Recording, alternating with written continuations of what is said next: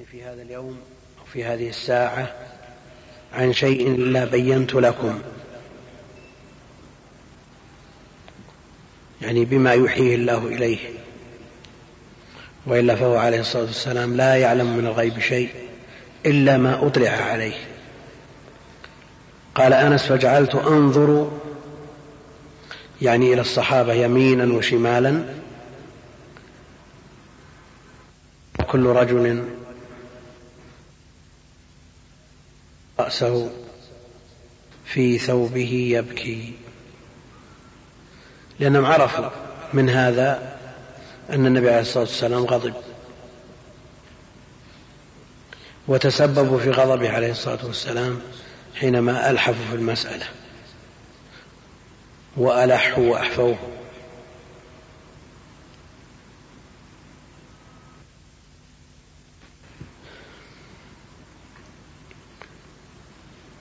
فإذا كل رجل, رجل رأسه في ثوبه يبكي فأنشأ رجل بدأ رجل.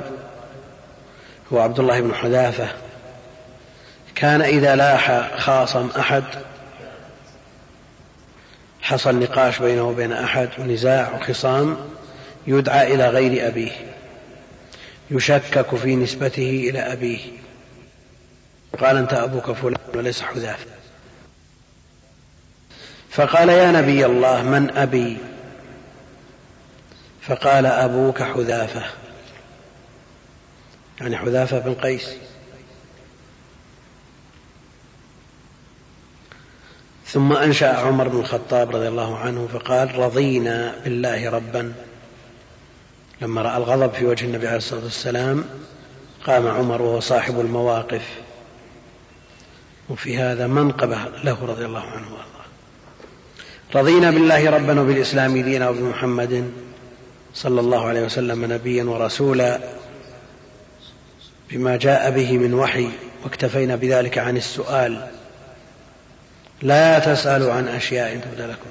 دعوني ذروني ما تركتكم. لأن بعض الأسئلة يولد إجابات تحمد عقباها فيها.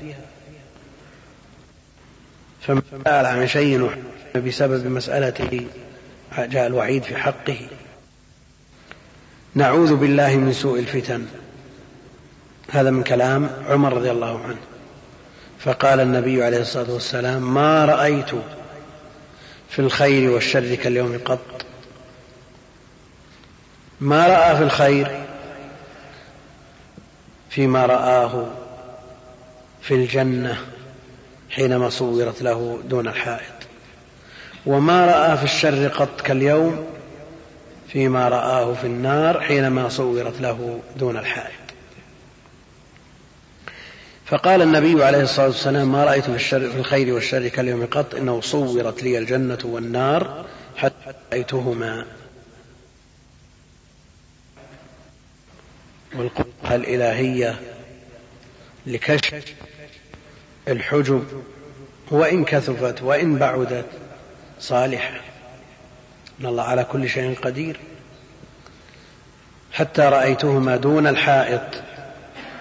يعني بيني وبين الحائط. وحصل له أن رأى النار. وهو في صلاة الكسوف. وتكعكع عليه الصلاة والسلام. تأخر. وتقدم. المقصود أن مثل هذه الأمور مما يجب تصديقها والتسليم بها. لأن هذه الأمور لو ترك المجال لعقل ابن آدم الضعيف ما استوعبها. لكن على المسلم أن يرضى ويسلم فيما صح عن النبي عليه الصلاة والسلام. قال قتادة يعني بالسند السابق معاذ بن فضالة قال حدثنا هشام عن قتادة يذكر هذا الحديث عند هذه الآية. هذا الحديث يقرن بهذه الآية. يا أيها الذين آمنوا لا تسألوا عن أشياء تبدى لكم تسؤكم يعني جاء الجواب من أبي؟ قال أبوك حذافة.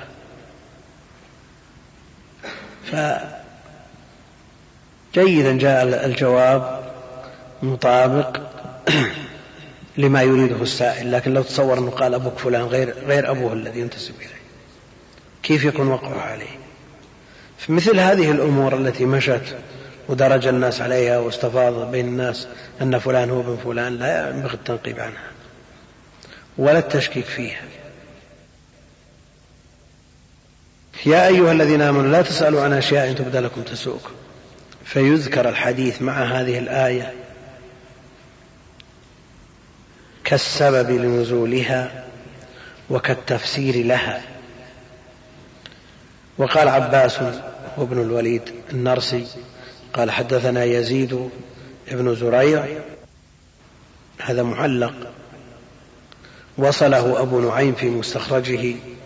قال حدثنا سعيد قال حدثنا قتادة أن أنسا حدثهم أن نبي الله صلى الله عليه وسلم بهذا أي بما ذكر. وقال كل رجل لافا رأسه في ثوبه يبكي. أن يخشى العقوبة. يخشى العقوبة الذي يغضب النبي عليه الصلاة والسلام. يغضب الله. وإذا غضب الله عاقب. وقد تعجل العقوبة. وإن أجلت فالأمر أشد. إن أجلت ليوم القيامة وادخرت لصاحبها فالأمر أعظم. قال كل رجل منهم عائذا بالله من سوء الفتن.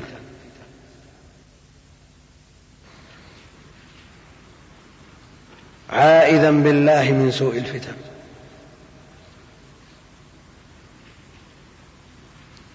أو قال أعوذ بالله من سوء الفتن. شك الراوي هل قال كل واحد؟ اسم الفاعل عائدا وهو يعمل عمل فعله أو بالفعل أعوذ بالله من سوء الفتن. في بعض الروايات من شر الفتن.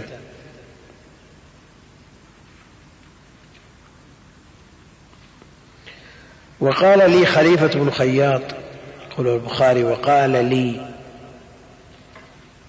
هذا معلق ولا موصول؟ يعني لو قال البخاري وقال خليفة بن خياط احتمل. والخلاف معروف.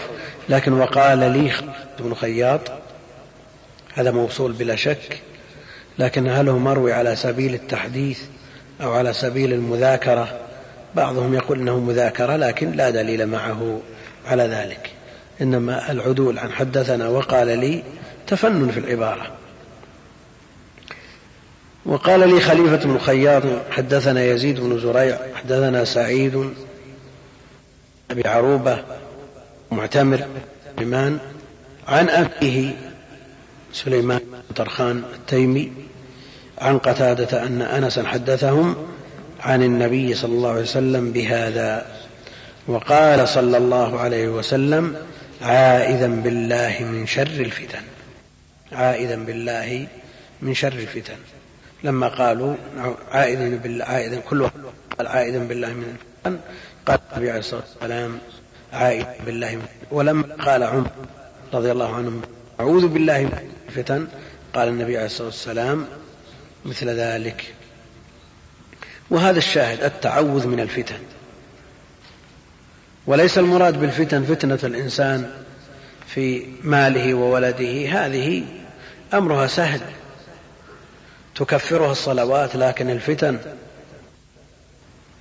التي هي تحطد الدين من الشرك فما دونه. فليحذر الذين يخالفون عن امره أن تصيبهم فتنة زيغ في أديانهم هذا خطر عظيم. فالفتن اليسيرة فتنة الإنسان في ماله فتنة الإنسان في ولده فتنة الإنسان أمرها يسير تكفرها الصلوات لكن الكلام في الفتح في الدين.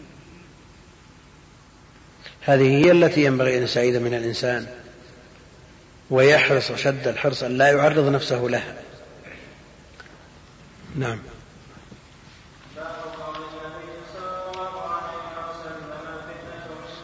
المشرق حدثني عبد الله بن محمد محمد قال حدثنا هشام بن يوسف عن معمر عن الزهري عن سالم عن أبيه عن النبي صلى الله عليه وسلم أنه قام إلى جنب المنبر فقال الفتنة ها هنا الفتنة ها هنا من حيث يطلع قرن الشيطان أو قال قرن الشمس. حدثنا قتيبة بن سعيد قال حدثنا ليث عن نافع عن ابن عمر رضي الله عنهما أنه صلى الله عليه وسلم وهو مستقبل المشرق يقول ألا إن الفتنة ها هنا من حيث يطلع قرن الشيطان؟ حدثنا علي بن عبد الله قال حدثنا يزهر بن سعد عن ابن عون عن نافع عن ابن عمر رضي الله عنهما قال ذكر النبي صلى الله عليه وسلم ذكر قال ذكر النبي صلى الله عليه وسلم اللهم بارك لنا في شأمنا اللهم بارك لنا في يمننا. قالوا وفي نجدنا قال اللهم بارك لنا في شأمنا اللهم بارك لنا في يمننا. قالوا يا رسول الله وفي نجد فأظنه قال في الثا قالوا يا رسول الله وفي نجدنا. فأظنه قال في الثالثة هناك الزلازل. وبها يطلو قرن الشيطان. حدثنا إسحاق الواسطي قال حدثنا خلف عن بيان عن وبرة بن عبد الرحمن عن سعيد بن جبير قال خرج علينا عبد الله بن عمر فرجونا أن يحدثنا حديثا حسنا. قال فبادرنا فقال فبادرنا إليه رجل فقال يا أبا عبد الرحمن حتى في الفتنة والله يقول وقاتلوهم حتى لا تكون فتنة فقال هل تدري ما الفتنة ثكلتك أمك إنما كان النبي صلى الله عليه وسلم يقاتل المشركين وكان الدخول في دينهم فتنة وليس كقتالكم على الملك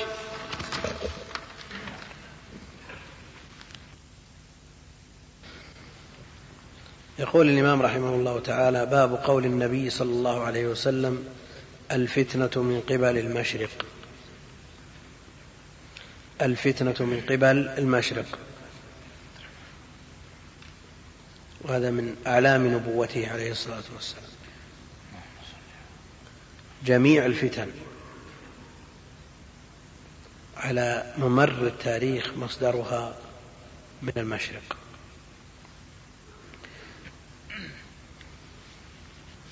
يقول الإمام رحمه الله تعالى حدثني عبد الله بن محمد هو المسندي الجعفي قال حدثنا هشام بن يوسف الصنعاني عن معمر بن راشد عن الزهري عن سالم عن أبيه الزهري محمد بن شهاب عن سالم بن عبد الله بن عمر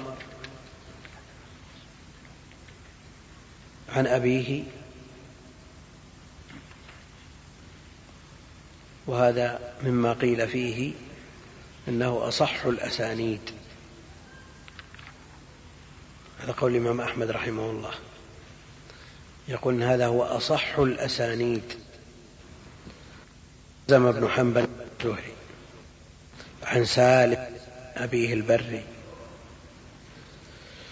عن النبي صلى الله عليه وسلم أنه قام إلى جنب المنبر. فقال الفتنة ها هنا. الفتنة ها هنا. وأومأ بيده إلى المشرق. أومأ بيده إلى المشرق.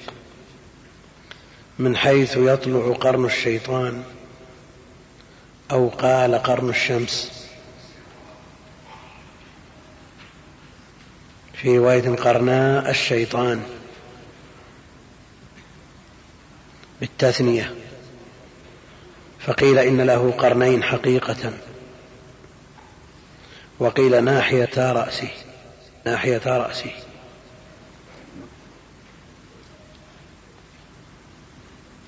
أو قال قرن الشمس. حاجبها. حينما يطلع. حاجبها. قرنها. حينما يطلع يطلع جانبها الأول. فالشيطان مقارن للشمس في مطلعها وفي مغربها. فالشمس تطلع بين قرني شيطان وتغرب بين قرني شيطان. لماذا؟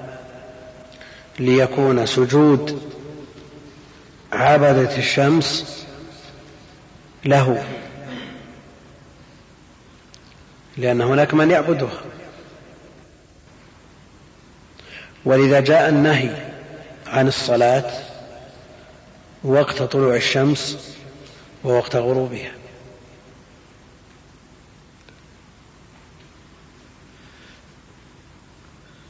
في الحديث عقبة بن عامر يقول ثلاث ساعات كان رسول الله صلى الله عليه وسلم نهانا أن نصلي وأن نقبر فيهن موتانا. حينما تطلع الشمس بازغة حتى ترتفع. وحين يقوم قائم الظهيرة.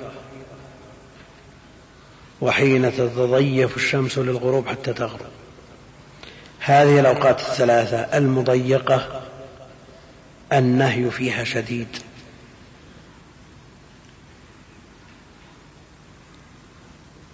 فعلى المسلم أن لا يصلي في هذه الأوقات الثلاثة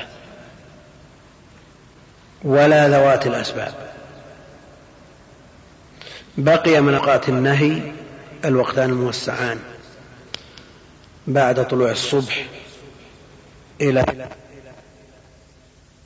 ومن صلاة العصر إلى غروب إلى قبيل الغروب. المضيق من طلوع الشمس حتى ترتفع قيد رمح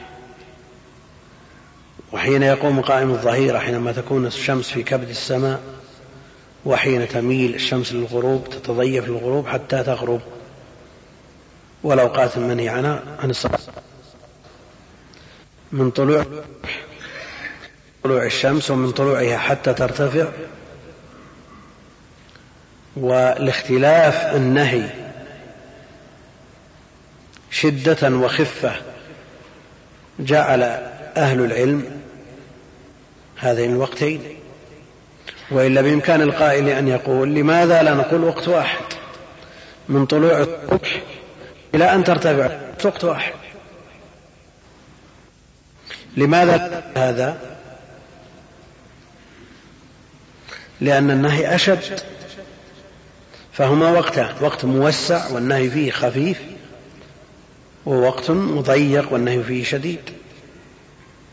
ولذا يرى جمع من أهل العلم كابن عبد البر مثلا وابن رجب أن النهي عن الصلاة في الوقتين الموسعين لا لذات الوقتين وإنما هم من باب الاحتياط إلى الوقتين المضيقين.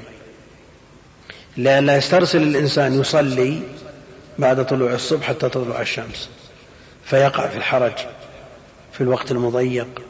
ولئلا يسترسل في الصلاة بعد صلاة العصر نعم حتى تغرب الشمس فيقع في الوقت المضيق. لكن نهي عن الصلاة بعد الصبح ونهي عن الصلاة بعد العصر من باب الاحتياط لهذين الوقتين المضيقين. لأن الشمس تطلع بين قرني شيطان وتغرب بين قرني شيطان نهي عن الصلاة قبل ذلك احتياطا.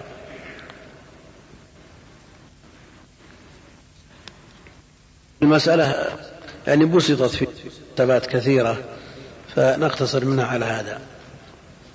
يقول الإمام رحمه الله تعالى حدثنا قتيبة بن سعيد البلخي قال حدثنا ليث عن نافع عن ابن عمر الليث هو الإمام بن سعد. عن نافع مولى ابن عمر عن عبد الله بن عمر رضي الله عنهما أنه سمع رسول الله صلى الله عليه وسلم وهو مستقبل حال كونه مستقبل المشرق جهة المشرق لأن أهله في ذلك الوقت أهل كفر. يقول ألا إن الفتنة ها هنا من حيث يطلع قرن الشيطان.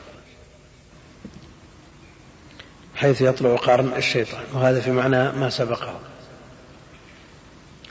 ثم قال حدثنا علي بن عبد الله عن ابن المديني حدثنا أزهر بن سعد السمان عن عبد الله بن عون عن نافع عن ابن عمر قال ذكر النبي صلى الله عليه وسلم اللهم بارك لنا في شأمنا اللهم بارك لنا في يمننا. قالوا وفي نجدنا. ما أجاب النبي عليه الصلاة والسلام. قال اللهم بارك لنا في شأمنا اللهم بارك لنا في يمننا. قالوا يا رسول الله وفي نجدنا فأظنه قال في الثالثة هناك الزلازل والفتن وبها يطلع قرن الشيطان. يقول الخطابي نجد من جهة المشرق ومن كان بالمدينة كان نجده بادية العراق ونواحيها وهي مشرق أهل المدينة وأصل النجد مرتفع من الأرض. يقول الخطابي نجد من جهة المشرق. ومن كان بالمدينة كان نجده بادية العراق ونواحيها وهي مشرق أهل المدينة وأصل النجد مرتفع من الأرض. مثل هذا الحديث يستغله يريد في هذه البلاد وفي أهلها وفي الدعوة التي الدعوة المباركة دعوة التجديد التي قامت على يد الشيخ محمد بن عبد الوهاب بمناصرة الإمام محمد بن سعود. ولذا تجد كثير من المناوئين لهذه الدعوة يرددون مثل هذا الحديث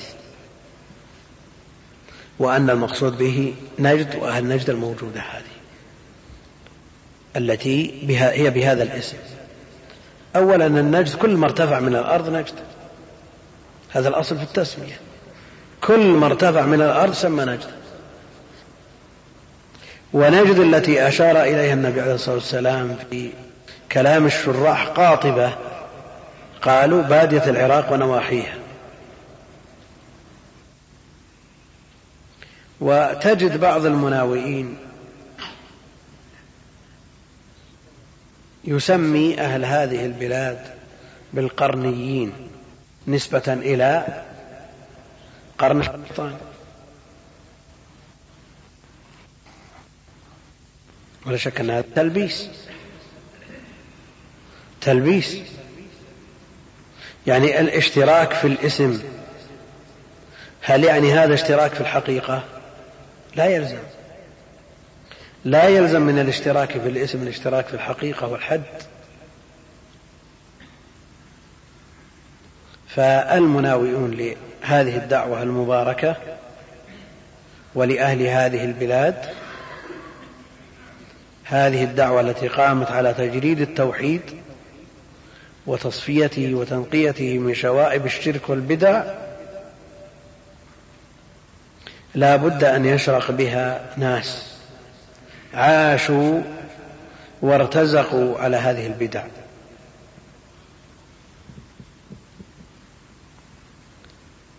فقالوا ما قالوا والله الموعد. لكن الاشتراك في الاسم لا يعني الاشتراك في الحقيقة. الخطابي هل هو من أهل هذه البلاد حينما يقول هذا الكلام؟ من بست في أقصى المشرق. الخطابي. نعم. كيف؟ يعني كون الإنسان النبي عليه الصلاة والسلام يخبر عن شيء يعني هل أهل العراق يمكن ينفون مثل هذا الكلام؟ هو الواقع. هو الواقع. الخطابي من أقصى من بست من هنا. ويقول نجد من جهة المشرق ومن كان بالمدينة كان نجده بادية العراق. فنجد المذكورة في هذا الحديث وفيما جاء في معناه ليس المراد بها المسمات بهذا الاسم. وإن اشتهرت بهذا الاسم وعرفت به. لكن الأصل في النجد أنه كل ما ارتفع. نجد. في الدعوة التي دعاها النبي عليه الصلاة والسلام بالبركة لأهل الشام ولأهل اليمن. لا شك أن الشام بلاد مباركة. وفي مطلع سورة الإسراء الذي باركنا حوله. كل ما حول المسجد الأقصى مبارك. وجاءت النصوص الكثيرة في اليمن ومدح أهل اليمن والإيمان يمان والحكمة يمانية. فمثل هؤلاء يستحقون الدعاء وليس معنى هذا أنه إذا لم يدعو لأحد أنها بلاد شر. نعم. لا يعني أنها بلاد شر. نعم. يكون لهذه البلاد التي دعي لها مزية بالبركة. مكة والمدينة مكة حرمها الله والمدينة حرمها النبي صلى الله عليه وسلم وهما أفضل البقاع. أفضل البقاع. والمدينة فيها لأوى وفيها شدة. ولا يصبر على لأوائها إلا من من يسكنها ويصبر على لأوائها يستحق الشفاعة. على كل حال كونها فيها شدة وفيها لأوى ومكة أقدس البقاع في واد غير ذي زرع. هل ينقص من قدرها أن ليست بذات زرع؟ والزرع كله في آه، الشمال والجنوب وغيره. بل هذه الدنيا نعم هذه الدنيا الجمال يسمونه جمال الطبيعة. الكفار بها أحق. لماذا؟ لأن هذه الدنيا هي جنة الكافر. والمسلم جنته سجنه الدنيا. يدخر له نصيبه كامل. وإذا تجدون مثل هذه الأمور من جمال الطبيعة وجمال الجو وطيب الهواء تجد من أكثر من يتمتع به ويرتع فيه غير المسلمين. ولا يضير المسلمين هذا. أبدا لا يضيرهم. لأن أجورهم تدخر لهم يوم القيامة. يدخر لهم ذلك في جنة عرضها السماوات والأرض. فيها ما لا عين رأت ولا أذن سمعت ولا خطر على قلب بشر. يعني كون بعض الناس إذا سافر يمين وشمال إلى بلاد الكفر يأتي معجب ومفتون. يعني هل هذا مبرر أن الله سبحانه وتعالى لا يريد الخير للمسلمين؟ لا. الدنيا الله سبحانه وتعالى يحب من لا يحب لكن الدين لا يعطيه إلا من أحب. فقوله اللهم بارك لنا في شأمنا اللهم بارك لنا في يمننا لا شك أن هذه البركة وهذه الدعوة ظهر أثرها فيما بعد في تلك الجهات. وقالوا وفي نجدنا وعرفنا المراد بنجد في بنجد في قول الخطاب وغيره قال شأمنا اللهم بارك لنا في نجدنا قالوا يا رسول الله وفي نجدنا؟ فأظنه قال في الثالثة هنالك أو هناك الزلازل والفتن. يعني غالبا. ولا قد توجد الزلازل في غيرها. ومن ناحيتها يخرج يأجوج ومأجوج من جهة المشرق والدجال وغير ذلك العلامات الكبار للساعة وبها يطلع قرن الشيطان. وبها يطلع قرن الشيطان. لا شك أن الشمس تطلع من المشرق وقرن الشيطان أو قرنا الشيطان مصاحبان لطلوع الشمس. ثم قال رحمه الله حدثنا إسحاق الواسطي في رواية أبي في رواية إيش؟ بن عساكر. حدثنا إسحاق بن شاهين الواسطي قال حدثنا خلف. خلف. هذه رواية. وفي كثير من الروايات خالد ولعله هو الصواب. والمراد به خالد بن عبد الله الطحان. عن بيان بن بشر عن وبرة بن عبد الرحمن الحارثي عن سعيد بن جبير قال خرج علينا عبد الله بن عمر فرجونا أن يحدثنا حديثا حسنا. فرجونا أن يحدثنا حديثا حسنا. يعني فيه ما يدخل السرور من بشارة. نعم. تسرنا حسنة قال فبادرنا إليه رجل. جاءت تسميته بأنه حكيم. فقال يا أبا عبد الرحمن هذه كنية ابن عمر. حدثنا عن القتال في الفتنة. القتال في الفتنة. والله يقول وقاتلوهم حتى لا تكون فتنة. هذا الرجل ساق هذه الآية ليحتج بها على مشروعية القتال في الفتنة ردا على من ترك ذلك واعتزل في الفتن كابن عمر سعد بن أبي وقاص وجمع من الصحابة اعتزل. فأراد أن يحتج هذا الرجل على ابن عمر لماذا تعتزل؟ والله سبحانه وتعالى يقول وقاتلوهم حتى لا تكون فتنة. فقال ابن عمر هل تدري ما الفتنة؟ ثكلتك أمك. هل تدري ما الفتنة؟ ثكلت أمك يعني عدتك أمك. وهذه كلمة يدعى بها على الشخص. ولا يقصد بها الدعاء. لا يقصد بها الدعاء وإلا قد جاء من قوله عليه الصلاة والسلام ثكلتك أمك يا معاذ. الدعاء على معاذ. ثكلتك أمك إنما كان محمد صلى الله عليه وسلم يقاتل المشركين. وهنا القتال الدائر في الفتنة بين مسلمين. إنما كان محمد صلى الله عليه وسلم يقاتل المشركين وكان الدخول في دينهم فتنة. يفتنون ويعذبون ليرتدوا عن دينهم. هذه الفتنة الفتنة الشرك. والفتنة أعظم من أشد من القتل. الفتنة التي هي الردة أشد من القتل. يقول وكان الدخول في دينهم فتنة نتيجة التعذيب يرتدون عن دينهم. هذه هي الفتنة. وحينئذ قاتلوا المشركين حتى لا تكون فتنة بحيث يعذب المسلمين فيردهم إلى دينهم. يقول ابن عمر وليس كقتالكم على الملك. يعني ابن عمر ترجح عنده أن يعتزل لأنه قتال بين المسلمين وعلى ملك على الدنيا. هذا فيما ظهر لابن عمر وظهر لسعد بن أبي وقاص. وفي العزلة مندوحة. لكن إذا ظهر رجحان الكفة وترجح الحق مع طائفة وإن كانت الطائفة الأخرى يمين لكن نصيبها من الحق أقل ماذا يسمون في عرف الشارع؟ الطائفة المرجوحة. عمار تقتله الفئة الباغية. إذا ترجح عندك بحيث لا يحصل عندك أدنى شك أن الحق مع فلان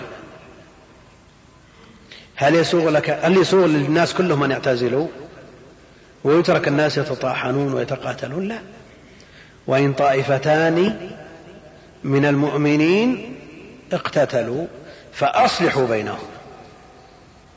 لا بد من السعي إلى الصلح. لا بد أن يكون السعي إلى الصلح أولا. إن لم يفد الصلح. وما رضي أحد من الأطراف بالتنازل فقاتلوا التي تبغي. فقاتلوا التي تبغي. لا بد من قتال البغاة. ولو ترك البغاة وشأنهم وقيل هذه فتنة نعتزل.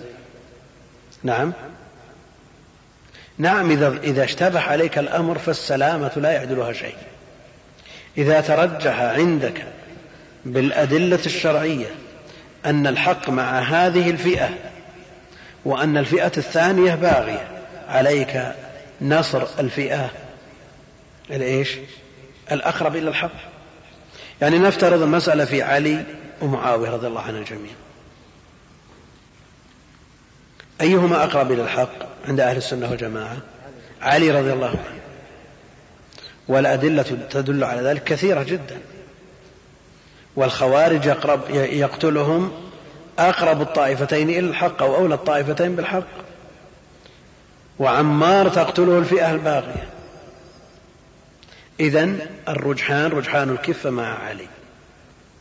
لا بد من نصر من رجحت كفته. وإلا لو ترك الأمر بين الناس يقتتلون وكل واحد قال أنا أعتزل الفتنة تزداد الفتن ولا ينقطع دابر الشر. من لم يتبين له الأمر ولم يترجح لديه هذا ولا هذا فسعد بن أبي وقاص اعتزل عبد الله بن عمر اعتزل يعني خيار الصحابة. مع أن الأمة مأمورة بأن تقف مع صاحب الحق بالآية. وإن طائفتان من المؤمنين اقتتلوا فأصلحوا بينهما. نعم القتل والقتال ليس بهدف شرعي. لا بد من الصلح لا بد من المساعي السلمية لوقف هذا القتل والاقتتال. لكن إذا لم تنجح المساعي السلمية فإن بغت إحداهما على الأخرى فقاتلوا التي تبغي. حتى تفيء حتى ترجع إلى أمر الله. ولذا يقول ما الفتنة ثكلتك أمك إنما كان محمد صلى الله عليه وسلم يقاتل المشركين وكان الدخول في دينهم فتنة. يعني هذه الآية نزلت في من تعرض لأن يفتن في دينه فيكفر. هذه فتنة والفتنة أشد من القتل. كون الإنسان يعرض نفسه لمثل هذا خوفا على دينه أن يفتن وأن يقتل نعم الفتنة أشد من القتل. لكن في ديننا سعة ولله الحمد.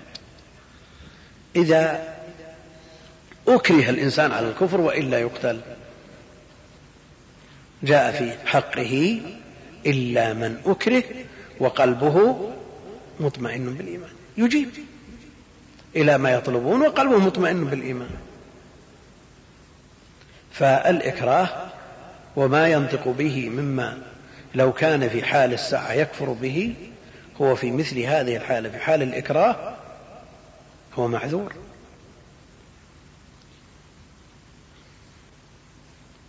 يقول وليس كقتالكم على الملك. هذا رأي ابن عمر أنه رأى أن هذا القتال بين علي ومعاوية وأنصار علي وأنصار معاوية إنما هو من أجل الملك ومن أجل الدنيا ومعروف أن ابن عمر وعزوفه عن الدنيا.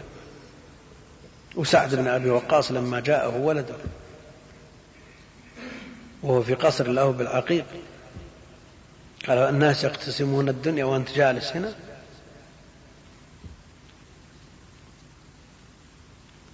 بما أجاب. جاء بالحديث إذا التقى المسلمان بسيفيهما فالقاتل والمقتول في النار.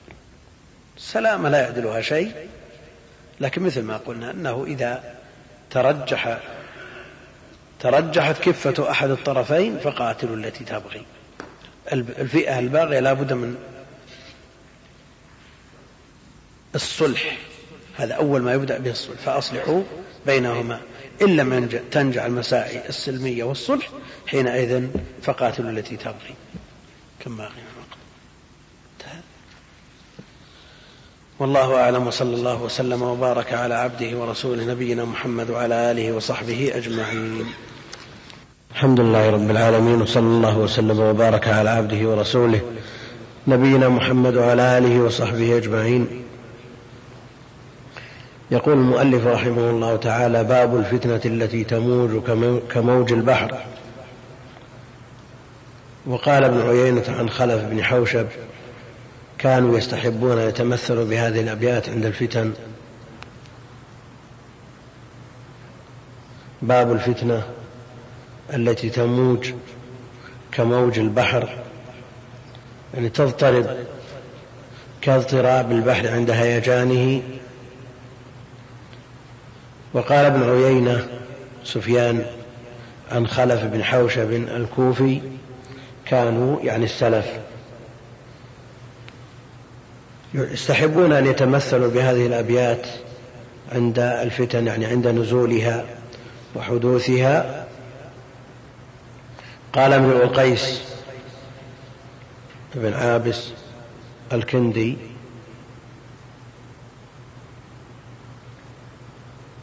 كذا جزم المؤلف رحمه الله وجزم المبرد في الكامل والسهيلي في الروض شرح السيرة أن الأبيات لعمرو بن معدي كرب. الحرب أول ما تكون فتية. الحرب مؤنثة وقد تذكر أول ما تكون فتية.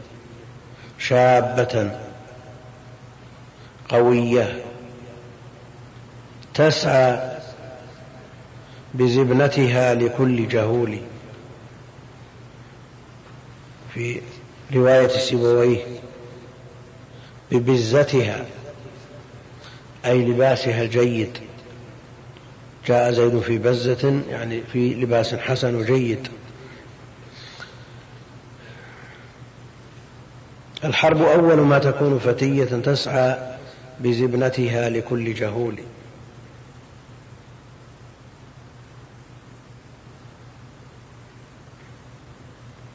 الجهول هو الغمر الذي يمكن أن يخدع. ويؤثر عليه. فهذه الحرب وهذه الفتن تستشرف أمثال هؤلاء. ثم إذا كثر هؤلاء وتأثر بعضهم ببعض دخل فيها من غير اختيار كل من حولها الحرب أول ما تكون فتية تسعى بزبنتها لكل جهول حتى إذا اشتعلت. هاجت وشب ضرامها ارتفع اشتعالها تشبيها لها بالنار وبين الحرب والفتن والنار ارتباط وثيق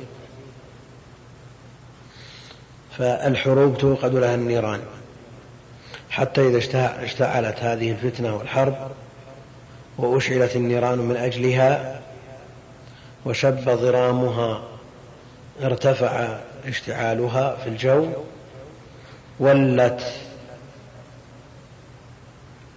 إذا اشتعلت واشتبك الناس ولت عجوزا ذات غير, ذات حليل. ولت عجوزا غير ذات حليل. مقبلة شابة فتية. ثم إذا اشتبك الناس وتورطوا ولت. عجوزا غير ذات حليل. لا يرغب أحد في الزواج بها. ليست بذات حليل.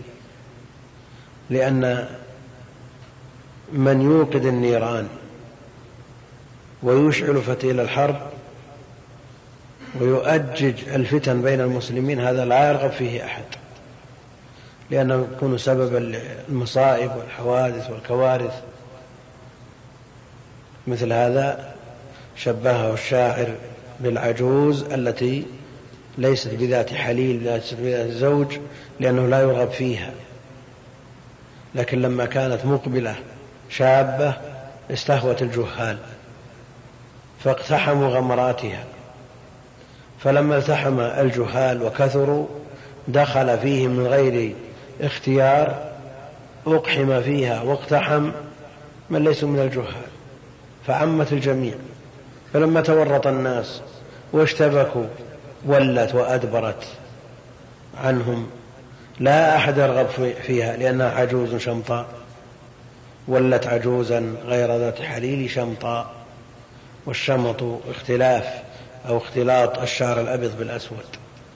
اختلاط الشعر الأبيض بالأسود. شمطاء ينكر لونها أو ينكر لونها. شمطاء شمطاء ينكر لونها وتغيرت. أي تبدل حسنها قبحا مكروهة للشم والتقبيل.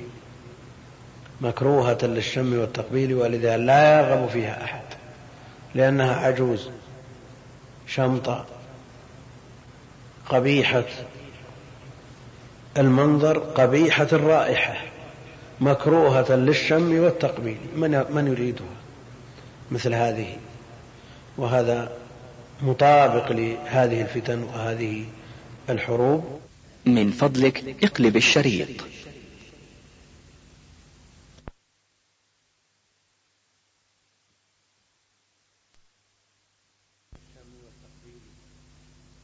مكروهة للشم والتقبيل ولذا لا يرغب فيها أحد لأنها عجوز شمطة قبيحة.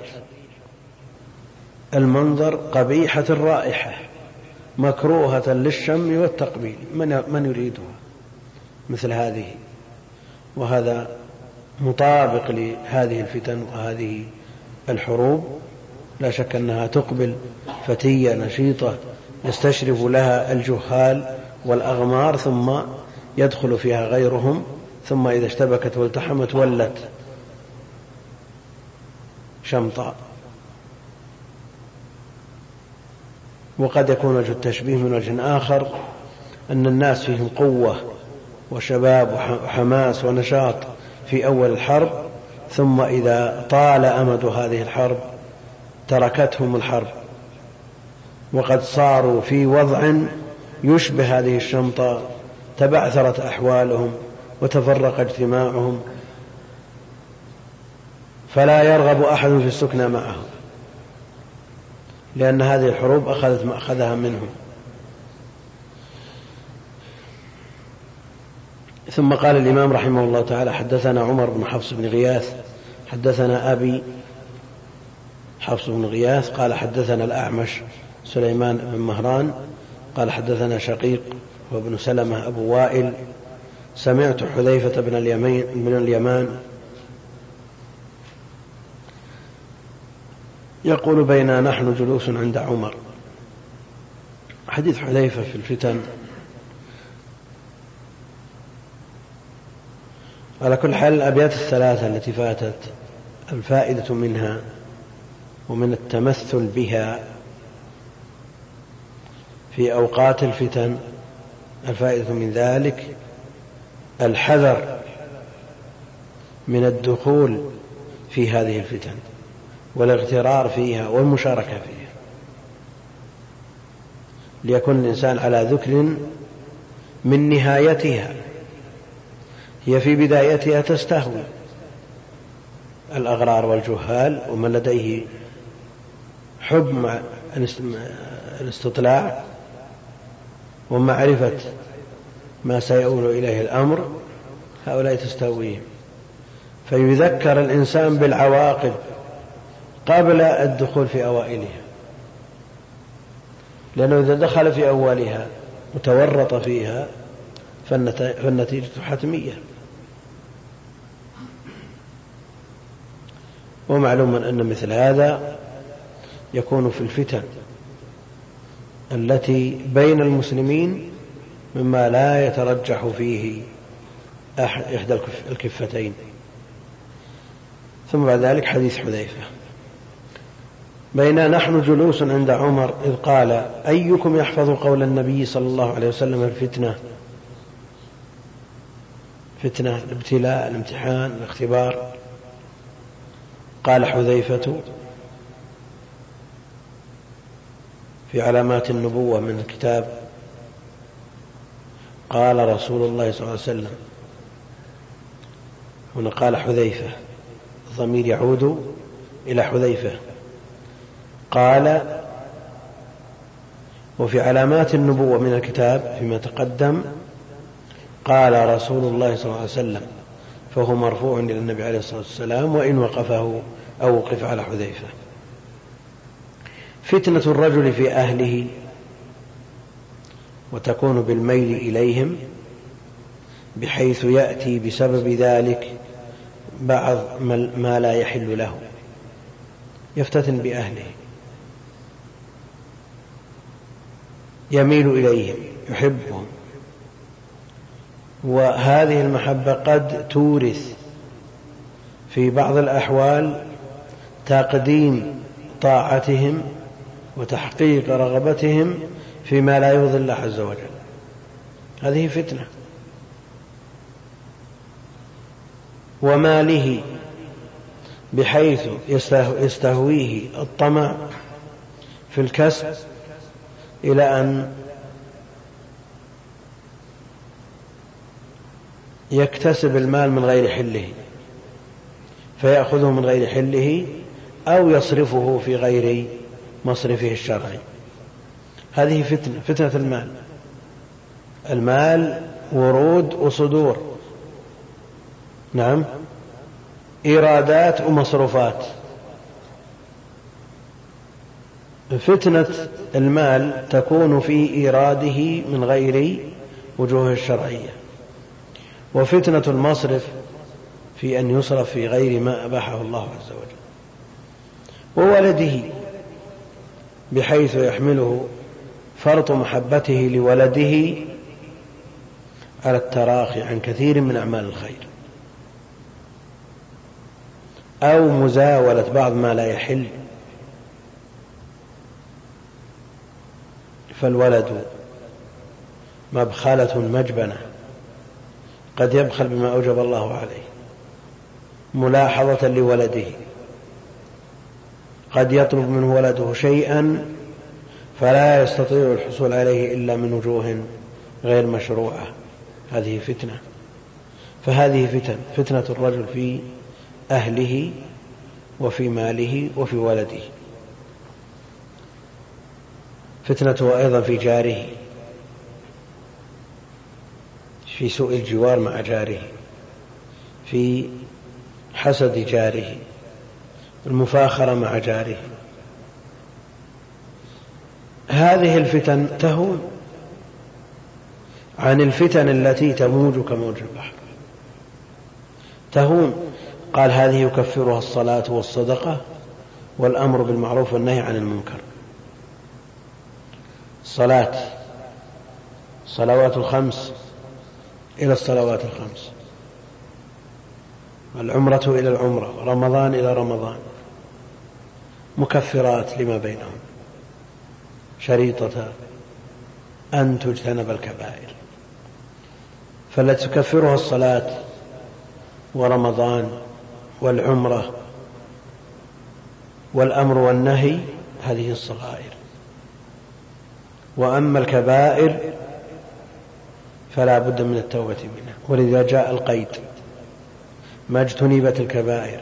ما لم تغش كبيرة. ما لم تغش كبيرة ما اجتنبت الكبائر وما لم تغش كبيرة. فهذه الأعمال الصالحة إن الحسنات يذهبن السيئات. والمراد بذلك عند أهل العلم الصغائر. كما في القيود التي ذكرناها ما اجتنبت الكبائر ما لم تغش كبير هذا واضح في أن المراد من السيئات الصغائر. في قوله جل وعلا إن تجتنبوا كبائر ما تنهون عنه نكفر عنكم سيئاتكم. مجرد اجتناب الكبائر كفيل بتكفير الصغائر.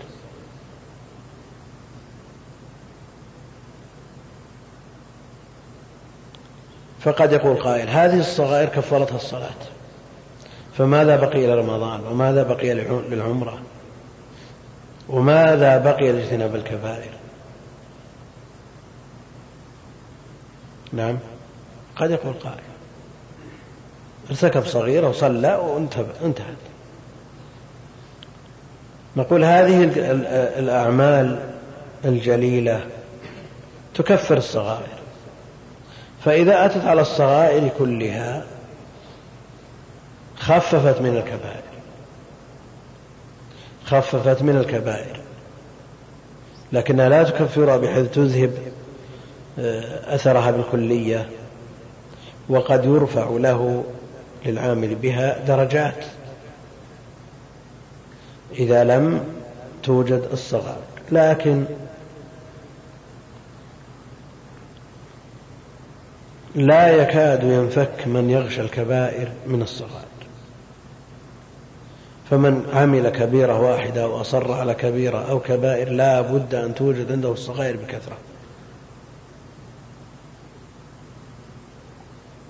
فهذا الكلام وإن كان افتراضي إلا أن هذا جوابه هو افتراضي لكنه في الواقع الذي يزاول الكبائر لن ينفك عن الصغائر لأنه بها يبدأ والشيطان يستدرجه أولا بالإكثار من المباح ثم يوقعه في المكروهات إذا استرسل في المباحات ثم بعد ذلك يبدأ بصغائر الذنوب.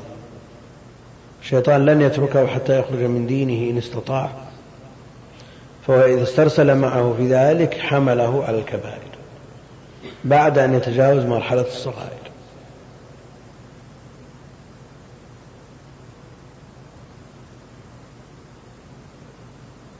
ولا شك أن من غشى كبيرة مرة في عمره مثلا وهو محافظ على دينه حيث لا يغشى الصغائر مثل هذا في الغالب أنه يوفق لتوبة. أن مثل هذا يوفق لتوبة النصوح. لأن الذي يعوق عن التوبة هو الاسترسال في المعاصي والاعتماد على سعة رحمة الله والأمن من مكر الله. فإذا تاب التوبة تهدم ما كان قبلها فعلى كل حال هذه الأعمال جاءت بهذا السياق للحث عليها. حث على الصلوات والصدقة والأمر بالمعروف والنهي عن المنكر ورمضان والعمرة وغير ذلك من الأعمال الصالحة إن الحسنات يذهبن السيئات. قال ليس عن هذا أسألك.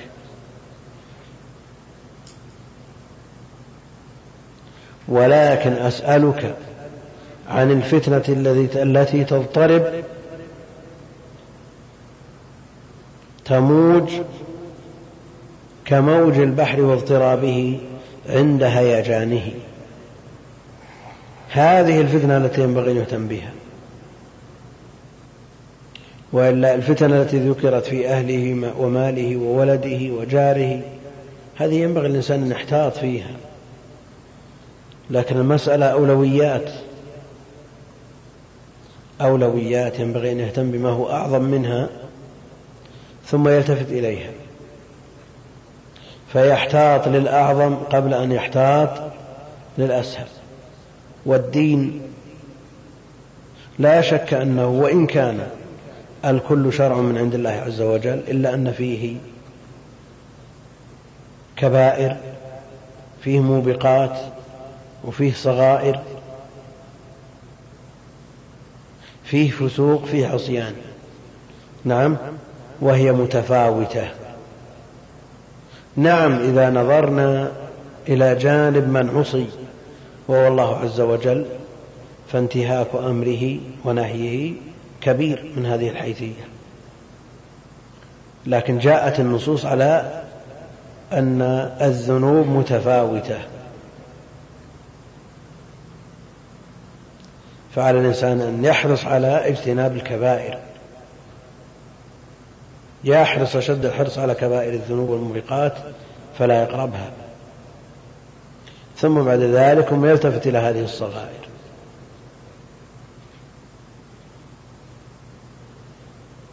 طيب لو واحد عنده تجارة ووقع في شيء من الشبهات في هذه التجارة فجاءه شخص يعظه يا أخي هذه الشبهات ما لك ولها أنت الآن كراع يرعى على الحمى. يمكن أن يرد عليه يقول هذه فتنة مال الأمر سهل. المشكلة الفتن التي تموج كموج البحر. نعم؟ لا. لكن في هذا الظرف الذي فيه السؤال القصد من السؤال بيان الفتنة الكبرى التي تموج كموج البحر. وليس معنى هذا أن الإنسان إذا ذكر بما يحصل منه بسبب أهله وماله وولده يقول يا أخي الأمر سهل هذه تكفرها الصلوات. نعم؟ الإشكال الله في الفتنة العظمى التي تموج. يقول لا. أليست هذه معاصي؟ كانت معاصي أنت مأمور باجتنابها.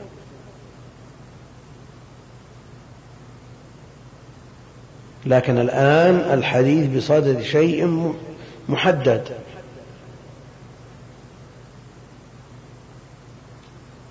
أن يعني شخص أشكل عليه مسألة في الزكاة. فتأتي تحدثه عن الصيام. يقول يا أخي دعنا الآن من الصيام. عندي مشكلة قائمة الآن في الزكاة. هل معنى هذا التقليل من شأن الصيام؟ نعم. ليس معنى إنما هو بصدد السؤال عن الفتنة التي تموج كموج البحر لأهميتها ولشدة الخوف والحذر منها. وليس معنى هذا التقليل من شأن فتنة المال أو فتنة الأهل والولد والجار.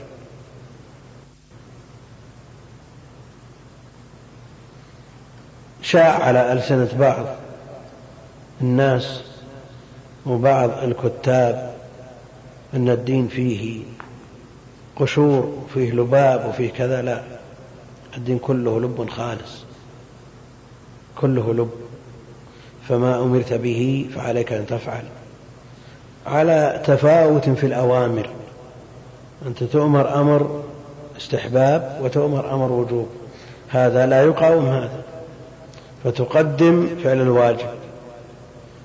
تنهى نهي تنزيه وتنهى نهي تحريم. اجتنب الجميع. لكن إذا كان الخيار إما هذا وهذا فاجتنب الأشد.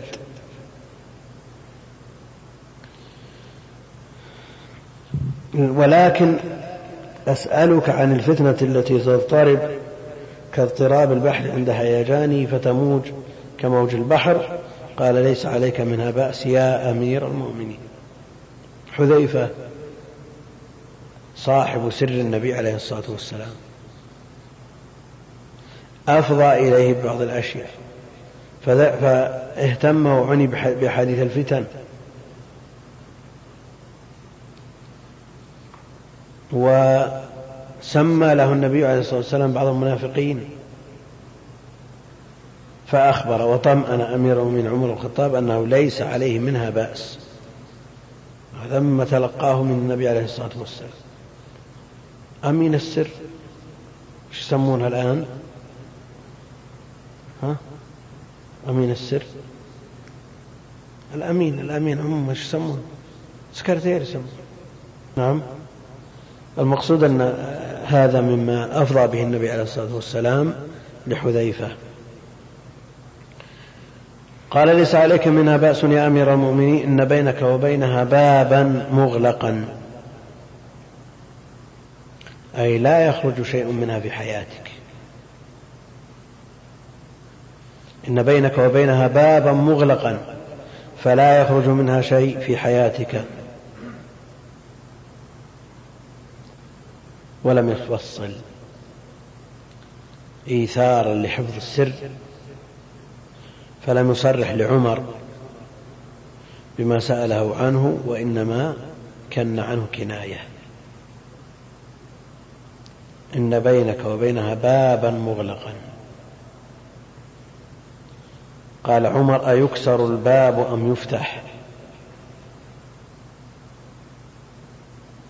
ما قال يا عمر أنت الباب أنت الباب الحائل بين الفتن وبين الأمة.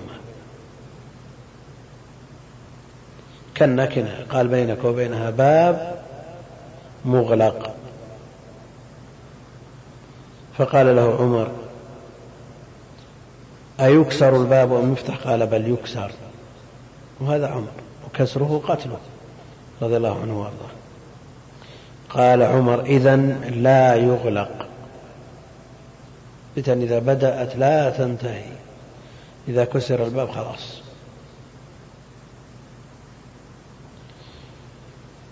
قلت أجل قلنا لحذيفة أكان عمر يعلم الباب؟ قال نعم. كما أعلم أن دون غد ليلة. أي أعلم ذلك علما ضروريا. يعلم ذلك علما ضروريا يقطع به. كما أقطع بأن دون الغد ليلة. وذلك أني حدثته حديثا ليس بالأغاليط. يعني ما هو بتوقعات أو تحليلات صحفية. مبنية على ظنون وأوهام. يتحدثون عن المستقبل. بناء على ما فهم من حديث تحدث به فلان أو علان. هذا عمن لا ينطق عن الهوى. الحديث ليس بالأغاليط ليس بالأحاجي وليس بالتوقعات ولا بالأوهام. فهبنا من الذي يقوله أبو وائل ومن معه بيننا نحن جلوس؟ عند عمر فهبنا أن نسأله من الباب فأمرنا مسروقا فسأله. فهبنا أن نسأله نسأل حذيفة من الباب؟ فأمرنا مسروقا ابن الأجدع المعروف فسأله فقال من الباب يا حذيفة؟ فقال عمر رضي الله عنه وبقتله بدأت الفتن في زمن عثمان رضي الله عنه. حتى استشرت هذه الفتن واشتعلت وماجت واضطربت ووقع الخلاف بين الصحابة في زمن عثمان إلى أن قتل عثمان رضي الله عنه الخليفة الراشد. العابد الأواه الصائم القائم المشهود له بالجنة. ثالث الخلفاء زوج بنتي الرسول عليه الصلاة والسلام مناقبه وفضائله لا يمكن إحصاؤها وقد أجرى بعض المعاصرين حساب لما أنفقه في سبيل الله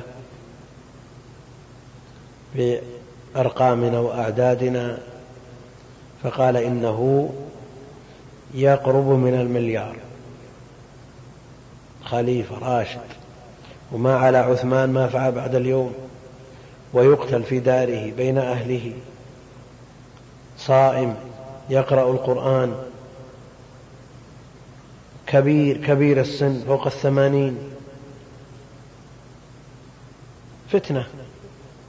الفتن أول ما تكون يستشرف لها الناس إلى أن تصل إلى هذا الحد. ويصعب على أهله الدفاع عنه وعلى من حوله من الصحابة في بلد الخلافة مع قرب العهد بالنبوة. يعني ربع قرن. ربع قرن خمسة وعشرين سنة بعد النبي عليه الصلاة والسلام. ويصعب دفنه مع أصحابه في البقيع. ويؤجل دفنه أيام رضي الله عنه وأرضاه. هذه نتائج الفتن قد يقول قائل إحنا سمعنا حروب تطحن يمين ويسار قبل هذا الزمن وأزمان على مدى التاريخ. هذا إزهاق أرواح. أين العقول؟ من أجل حطام الدنيا تزهق الأرواح.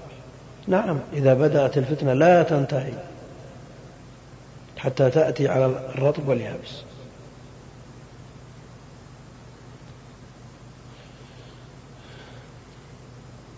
ثم قال الإمام رحمه الله تعالى حدثنا سعيد بن أبي مريم سعيد بن الحكم بن محمد بن سالم بن أبي مريم الجمحي قال أخبرنا محمد بن جعفر بن أبي كثير عن شريك بن عبد الله بن أبي نمر عن سعيد بن المسيب عن أبي موسى الأشعري قال خرج النبي صلى الله عليه وسلم.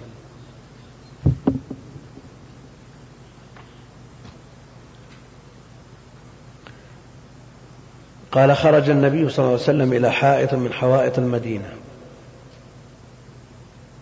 هو بستان أريس. الذي فيه البئر الذي سقط فيه خاتم النبي عليه الصلاة والسلام من أصبع عثمان رضي الله عنه. قريب من قباء.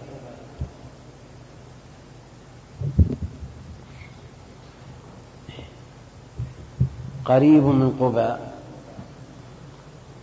يقول أبو موسى وخرجت في إثره فلما دخل الحائط جلست على بابه يعني على باب الحائط وقلت لأكونن اليوم بواب.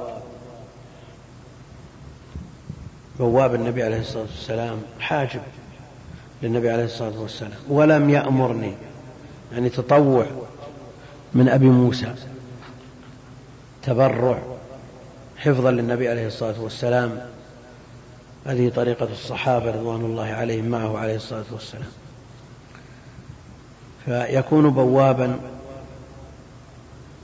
سبق في مناقب عثمان رضي الله عنه أنه صلى الله عليه وسلم أمره يعني أمر أبا موسى بذلك. أمر أبا موسى بذلك بأن يكون حارسا بوابا حاجبا.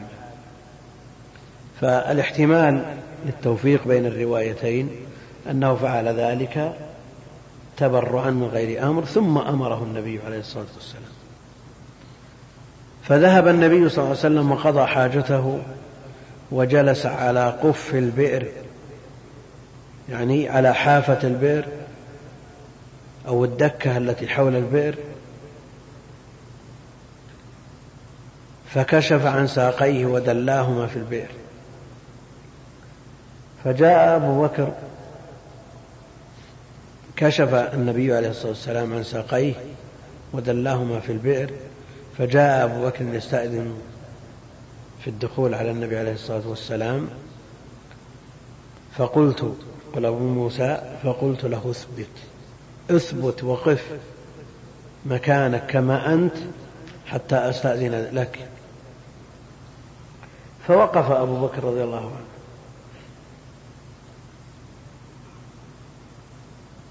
هذا تصرف دم باب عليه حاجب لابد من استئذان. ما قال أنا أقرب منك إلى الرسول عليه الصلاة والسلام؟ أنا بنتي مع الرسول أنا صحبت النبي أنا أول الصحابة أنا أفضل الصحابة. له وقف حتى استؤذن له.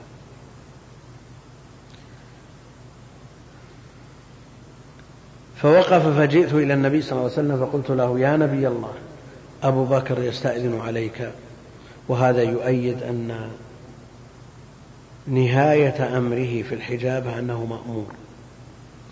وإلا لو وقف من تلقاء نفسه تبرع هل يستطيع أن يمنع أحد؟ تبرع من عنده. فلعله تبرع أولا من من غير أمر النبي عليه الصلاة والسلام خشية أن يهجم على النبي عليه الصلاة والسلام ما يؤذيه من عدو أو سبع أو ما أشبه ذلك. أما أن يحجب مثل أبي بكر وعمر لا بد أن يكون بأمره عليه الصلاة والسلام. فدخل فجاء عن يمين النبي صلى الله عليه وسلم فكشف عن ساقيه. ودلاهما في البئر اقتداء بالنبي صلى الله عليه وسلم. فجاء عمر استأذن ليدخل على النبي عليه الصلاة والسلام فقلت كما أنت أثبت كما أنت في مكانك قف في مكانك حتى أستأذن لك النبي عليه الصلاة والسلام. فقال النبي عليه الصلاة والسلام استأذن له وبشره بالجنة. قد كان قد قال في حق أبي بكر ائذن له وبشره بالجنة. فقال له ذلك أبو موسى وأذن له إلى آخره. فجاء عن يسار النبي عليه الصلاة والسلام. جلس أبو بكر عن يمين النبي عليه الصلاة والسلام وعمر عن يسار النبي عليه الصلاة والسلام فكشف عن ساقيه.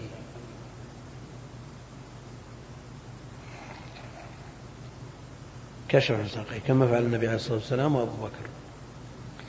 فدلاهما في البئر فامتلأ القف. حافة البئر امتلأت. ما تستوعب أكثر من الثلاثة.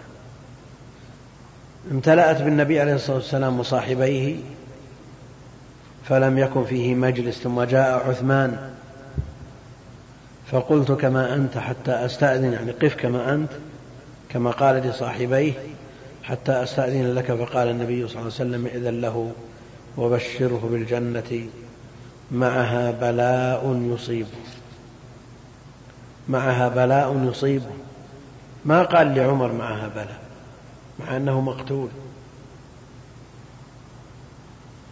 لكن ليست الظروف التي احتفت بقتل عمر مثل الظروف التي احتفت بقتل عثمان. عمر يصلي فجاء عدو فطعنه. وهذه نهايته رضي الله كما لو مات على فراشه. لكنه فاز بالشهادة. لكن يختلف عن هذا عما احتف بمقتل عثمان رضي الله عنه. شيء يعتصر القلب يدمي القلب. قتل في داره. امتحن. وسلط عليه سفهاء أوباش لا قدم لهم ثابتة في الإسلام بمحضر المهاجرين والأنصار بدار الهجرة في بيته مصحفه في حجره صائم.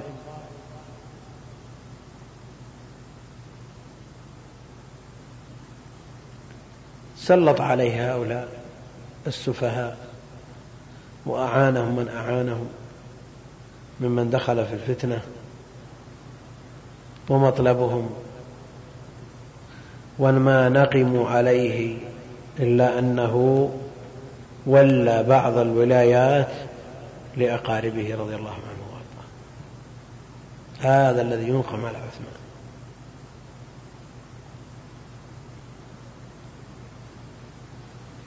ولى بعض أقاربه بعض الولايات فنقموا عليه ذلك.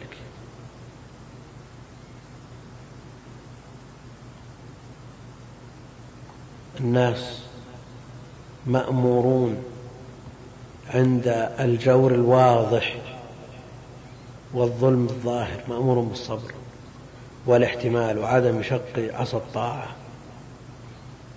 أدوا الذي عليكم واسألوا الله الذي لكم. بس لمجرد أنه ولى بعض أقاربه. ولى بعض أقاربه يقتل في بيته صائم. يقتل طلبوا منه أن ينخلع من الإمامة بسبب ما نسب إليه لكنه ولي بإجماع الصحابة ولم يثبت عنه أو لم يقترف ما يعزل من من أجله. وأهل العلم يختلفون في الإمام إذا تم اختياره من قبل المسلمين هل له أن يخلع نفسه؟ هل له أن يخلع نفسه؟ أو هذه أمانة تحملها لا بد من القيام بها وحينئذ تكون تعينت عليه.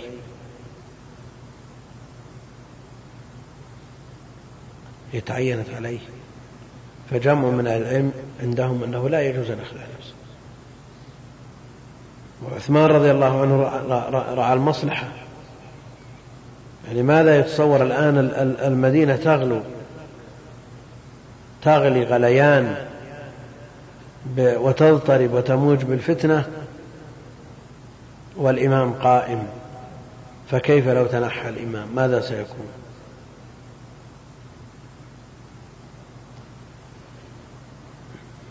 معها بلاء يصيبه فدخل فلم يجد معهم مجلسا فتحول حتى جاء مقابلهم على شفة البئر فكشف عن ساقيه ثم دلاهما في البئر.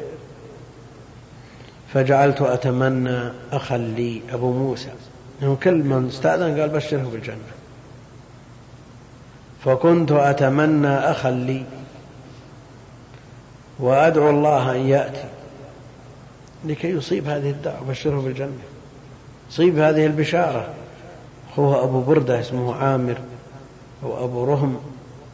المقصود أنه نصح رضي الله عنه والله لأخيه وتمنى لأخيه ما يسعد به في الدنيا والآخرة. لكن هو القدر. هو القدر. ما أراد الله جل وعلا أن يحضر مع هؤلاء من يذكر أنصح شخص لأخيه أبر شخص بأخيه. نعم موسى عليه السلام موسى عليه السلام الذي سأل لأخيه النبوة. والآن يتقاتل الأخوة على لا شيء على شيء يسير من حطام الدنيا. يتهاجر الأخوة علشان كلمة. والله المستعان. ناس ينتسبون إلى العلم. كلاهما من أهل العلم. يتقاطعون ويتهاجرون سنين طويلة. لا شك أن هذا من كيد الشيطان وتلبيسه.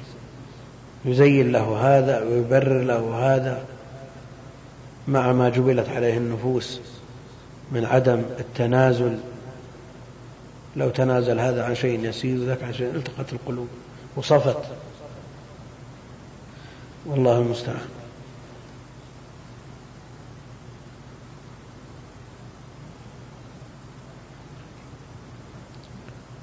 قال ابن المسيب فتأولت ذلك قبورهم. فتأولت ذلك أي اجتماع الصاحبين للنبي عليه الصلاة والسلام وانفراد عثمان تأولت ذلك قبورهم اجتمعت ها هنا يعني في الحجرة وانفرد عثمان رضي الله عنه بالبقيع.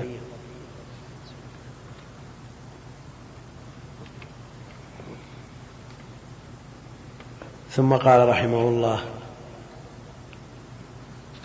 حدثنا بشر بن خالد اليشكري مقصود أن البخاري ساق هذه القصة لما فيها من الإشارة إلى الفتنة والبلاء الذي يصيب عثمان رضي الله عنه. ولا شك أنها ماجت كموج البحر في المدينة. اضطرمت واشتعلت. واضطربت كاضطراب البحر. ثم توالت الفتن والمحن على الأمة بين المسلمين أنفسهم في كثير من بقاع الأرض في, عصور متتابعة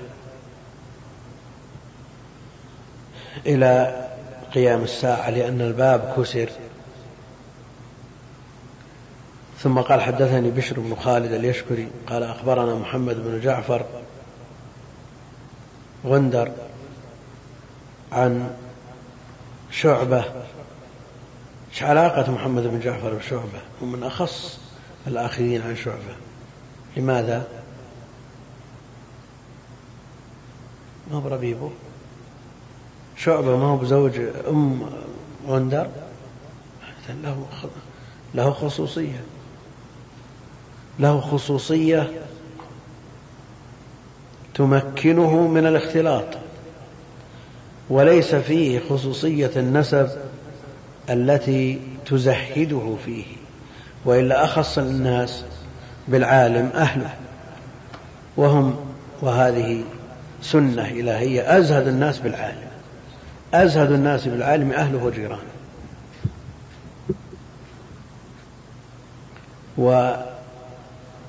والسبب ظاهر لأن الناس يرون هذا العالم محتشم. ما يخرج إليهم إلا بمظهر لائق يراه أولاده وأهله. نعم. على أوضاع قد وفي أحوال وظروف ويعني المخالطة والمجالسة تجعل الإنسان يزهد صاحبه.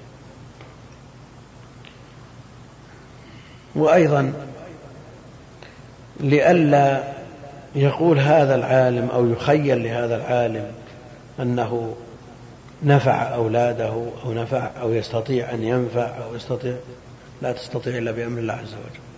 لو كانت المسألة استطاعة لا كان أولى الناس بنفعك أولادك وأهلك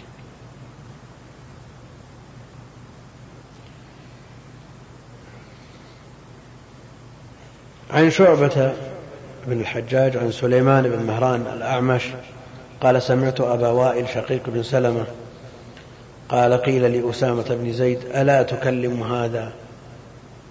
يعني عثمان رضي الله عنه. فيما أنكر الناس عليه من تولية أقاربه.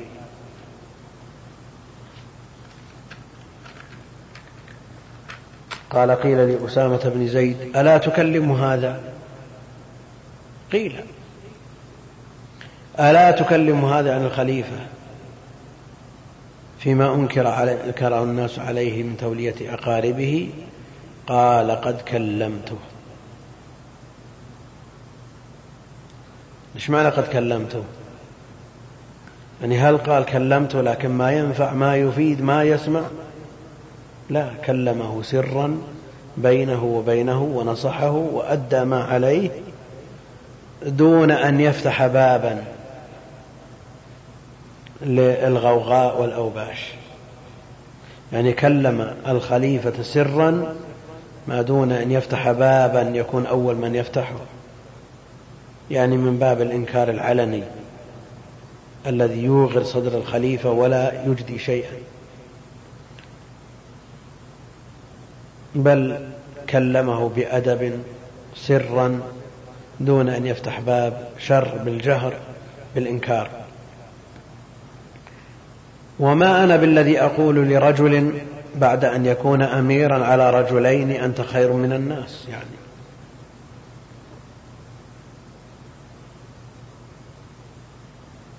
منهج. لا ينكر علنا ويشنع ويؤجج ويؤلب ولا يمدح. يقول وما أنا بالذي أقول لرجل بعد أن يكون أميرا على رجلين أنت خير يعني خير من الناس. الخليفة تحمل أمانة عظيمة. عليه واجب عظيم أمام الله عز وجل.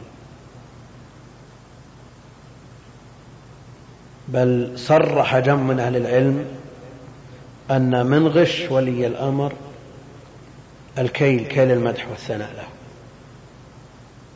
نعم النصيحة ينبغي أن تكون سرا وينبغي أن يتابع عليه النصح والدين النصيحة.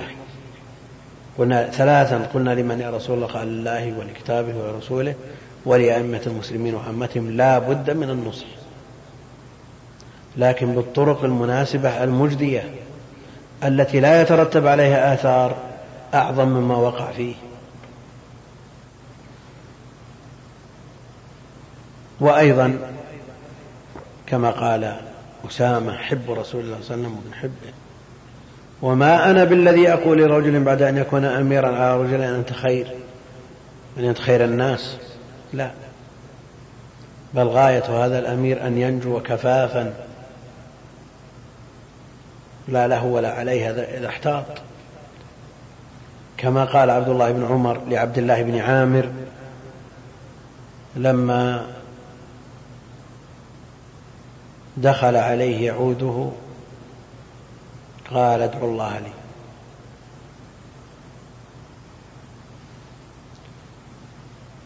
قال لا يقبل الله صلاة بغير طهور.